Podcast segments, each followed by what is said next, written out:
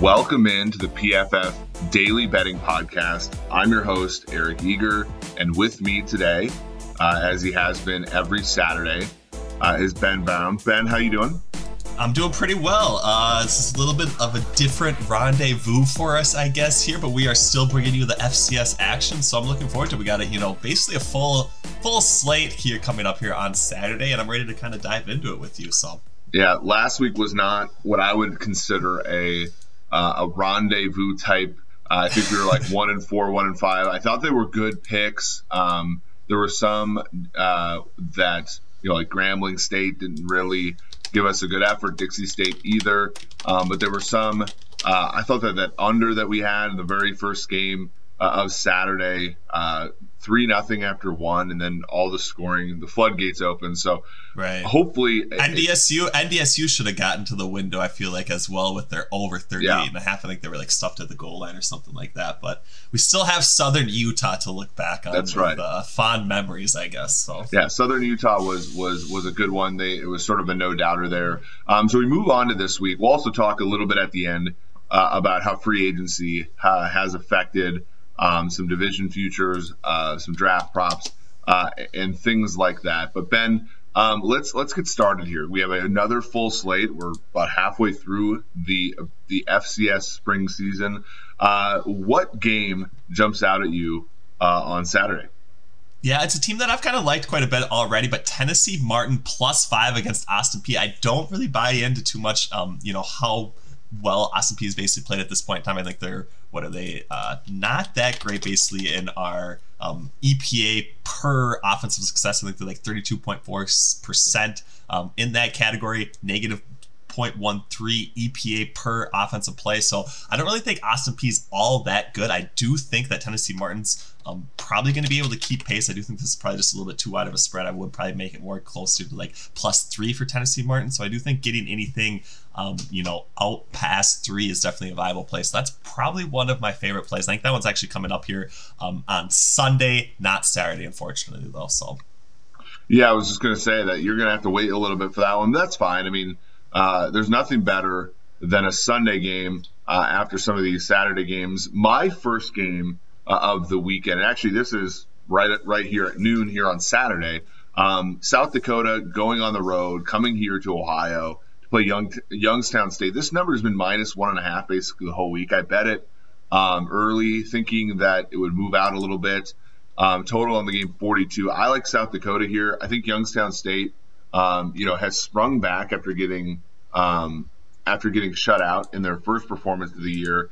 But they're under 40% success rate on offense, almost 50% success rate allowed on defense. Whereas South Dakota hasn't been great. They struggled a little bit against I believe it was North Dakota one Thursday night a couple weeks ago.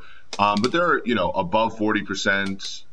Success rate on offense, and on defense they are surrendering less than -0.1 expected points added. Also, a fairly high recruiting class this year, so I'm going to go with that one this week. Yeah, I definitely like that one. I think one more that we have basically been on the entire season, Virginia Military Institute, VMI, 63-point total in their game against Samford. Samford is the 3-point favorite in that matchup, but I think we continue to get kind of these high total games, especially from VMI. We've been on the under basically every other week. I do think this is another viable spot to be on the under as well. Virginia Military Institute has, a slightly positive EPA per offensive play. Samford's slightly negative, but I don't really think that these are two teams that should necessarily be having the second highest total on the weekend here. So the only other game that kind of really is high up there for totals, Incarnate Word versus Southeastern Louisiana, 65.5-point total. So I'm kind of leaning towards the under in some of these higher total games, but there are a few other viable total plays. I haven't been as keen or pressed to kind of back any specific team. I know we've kind of been on like the Dixie State bandwagon and stuff like that. I think maybe they are a viable play here at 18.5, but I've kind of been targeting more of the totals. I do think we'll probably see just a little bit of a lower scoring week from VMI Samford for sure. Yeah, and speaking of, I think the last one I'm going to go with, this is a team that actually won outright last week, which is a lot of fun to watch, and I think got us to the window, at least in the first half, over. Western Carolina is going on the road to face Mercer. The total on that game is 51. Right there on a key number. Western Carolina's defense this year has left a lot to be desired.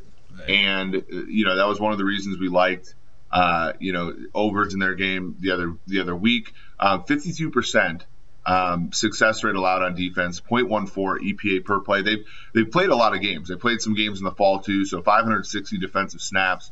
So they, I think they're going to give up quite a bit here to Mercer. They're 8-point underdogs, and Mercer there, on the other hand, is not. They've played 435 defensive snaps and have allowed a 46% success rate on offense. So to me, that's a cocktail, I think, for an over. That game is going to be at 4:00 here today on Saturday. Anytime you can bet an over and it's statistically supported, I think you have to do it. I think, again, we're about halfway through. We're starting to get data on almost all these teams. I'm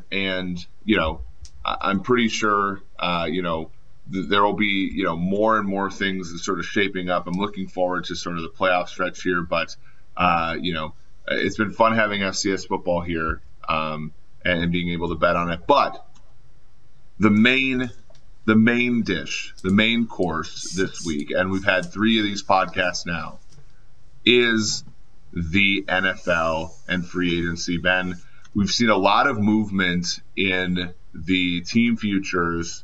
We go to DraftKings, our friend at DraftKings.com. What is a division future that has moved in a certain direction that you disagree with, and what is one that you agree with? Yeah, so we continue to kind of see the Saints trend down in the NFC South. I think they were basically like plus 200, plus 225 even a month ago. Of course, Drew Brees officially retired. They've moved down to plus 250, I think.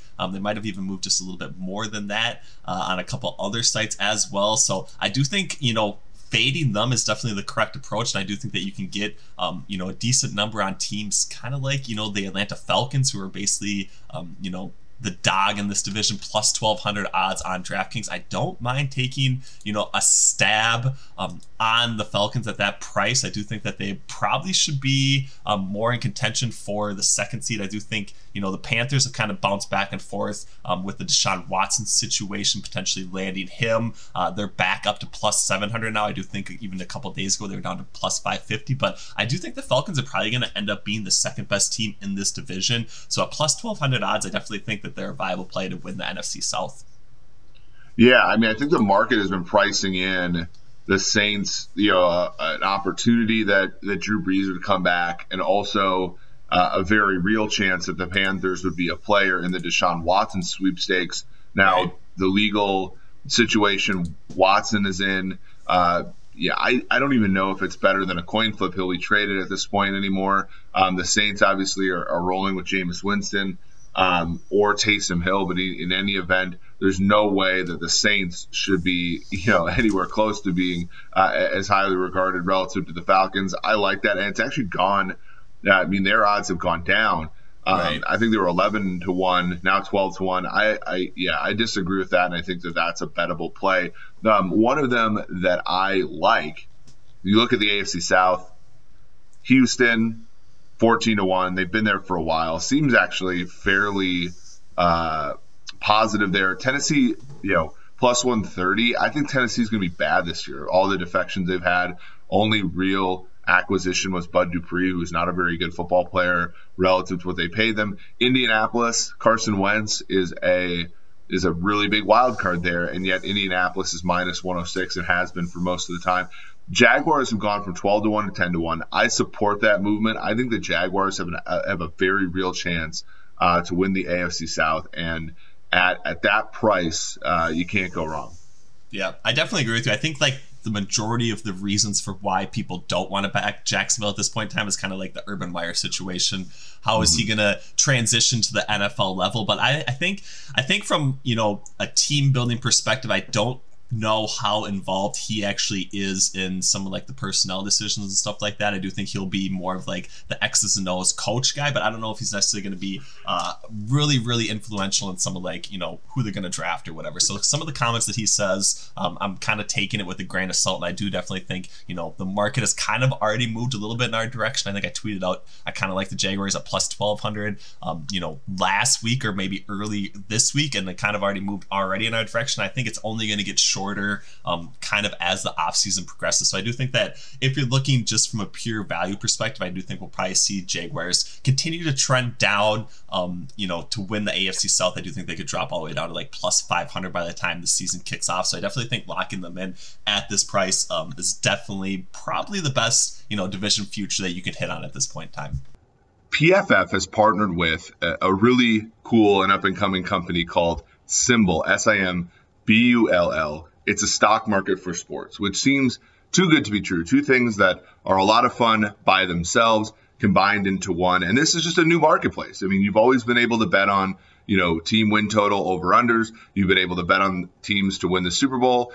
But those are pretty limiting. And oftentimes you just want to be able to hold or to just watch your favorite team and see their value evolve over time. Do you think the Cincinnati Bengals are moving in the right direction? You can buy a share of them for $25. Do you think Zach Wilson is going to turn the Jets around? They're $23.91. Or do you think the Chiefs are going to continue to be the predominant team in the NFL? They're $50 right now. You can hold shares of your favorite team or just watch the value of your team oscillate over time. You get dividends every time your team wins. It's a really fun thing, and this is a really fun company with I think, a great idea. So PFF, Symbol, enjoy watching the values of your teams change. Yeah, I think something from a value perspective. Okay, moving on to the draft. We've seen some movement here, some in our direction, some away from us. If you haven't listened to this pod for a while, we're on Jamar Chase to be the first wide receiver chosen. We're on Zach Wilson to be the second overall pick. We also have a little bit sprinkled on Panay Sewell. The Sewell one is interesting. He's currently minus 1,000 to be the first O-lineman drafted on DraftKings. He was out to minus 1,250 and now back to minus 1,000. So that really hasn't gone anywhere. First wide receiver draft is where we've seen movement in our direction. Jamar Chase is now minus 225 to be the first wide receiver drafted, followed by Devontae Smith at plus 250, Jalen Waddle at plus 500. I forgot to mention we're also on Javonte Williams plus 700 to be the first running back taken. This is where we've seen a decent amount of movement. Najee Harris has gone from being the second most likely running back taken to first at minus 110. Travis Etienne, who was the favorite, is now plus 140. And Javonte Williams, you love to see it, is now plus 400. But the one that's interesting to me, Ben, and I want you to sort of comment on, Zach Wilson, we got him at minus, I believe, 167 to be the second overall pick as it was moving. That thing got all the way out to minus 305. Now, as I look at DraftKings Sportsbook, he is minus 200 still, you know, implied odds pretty good to be the number 2 overall pick. But Justin Fields running a 4.4 is at plus 350, sort of moving in on him, and Trey Lance at 7-1, sort of making those odds a little bit, you know, less there for Zach Wilson. Do you have any impetus to go back in and bet him at minus 200?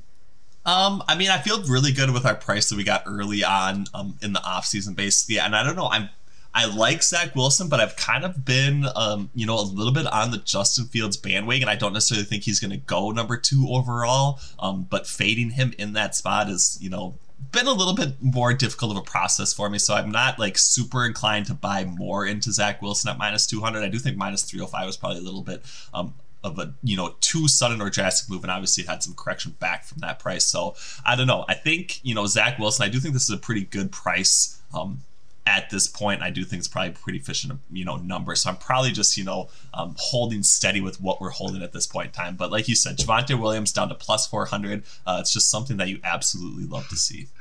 Mac Jones, not a ton of movement here. We're just going through. There's still relatively slim pickings, but he was 18.5 even money. Just a couple weeks ago now, it's 15.5, and to bet the under, it's minus 125. If you want to go over, even money there, plus 100. So not bad. They also have a first safety drafted prop up on DraftKings Sportsbook for the first time. Trayvon Morig an overwhelming favorite, minus 305. So not really interesting there.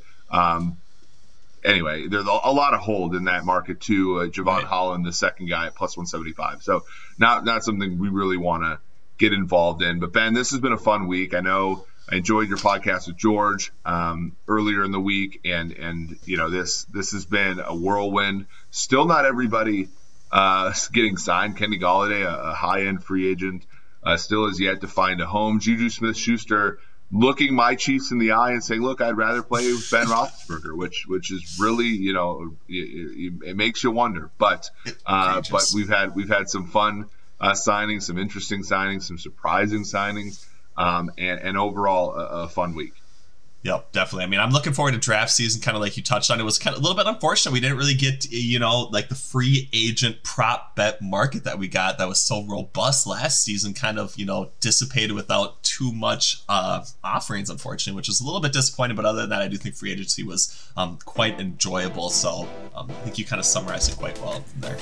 Excellent. Well, for Ben Brown, this has been Eric Eager, and this has been your PFF Daily Betting Podcast.